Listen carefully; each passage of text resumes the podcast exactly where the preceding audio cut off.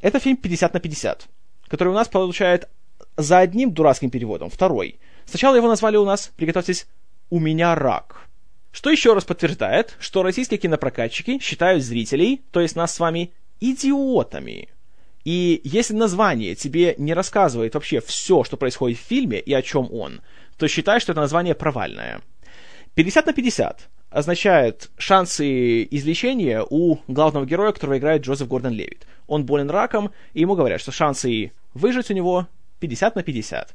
И весь фильм нам показывает, как он пытается с ним как-то бороться, как он проходит химиотерапию, как ему назначают лечение, как его поддерживает его лучший друг, который играет Сет Роген, как его не поддерживает его девушка, которая играет Брайс Даллас Хауард, и как он начинает э, ходить к своему э, психотерапевту, которого играет Анна Кендрик.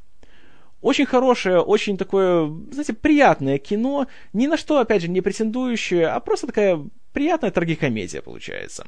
Без слезовыжимательства, но при этом есть ряд трогательных сцен, особенно вот есть куча моментов уже ближе к финальной трети фильма, которые по-настоящему, знаете, так искренне задевают за душу. Но при этом видно, что режиссер не дергает, знаете, вот за ниточки, чтобы... А вот тут теперь мы сделаем музыку погромче, и тут теперь а, Джозеф Бурневич заплачет, и зритель тоже заплачет. А такого, к счастью, нигде нету. Очень хорошо сделано, очень приятно, очень хороший сценарий. Вот сейчас не вспомню, как зовут сценариста, но знаю, что он основывал этот, эту историю на собственном опыте, потому что он сам пережил рак, и то, что в этом фильме есть, то как бы то он писал потому, что сам пережил.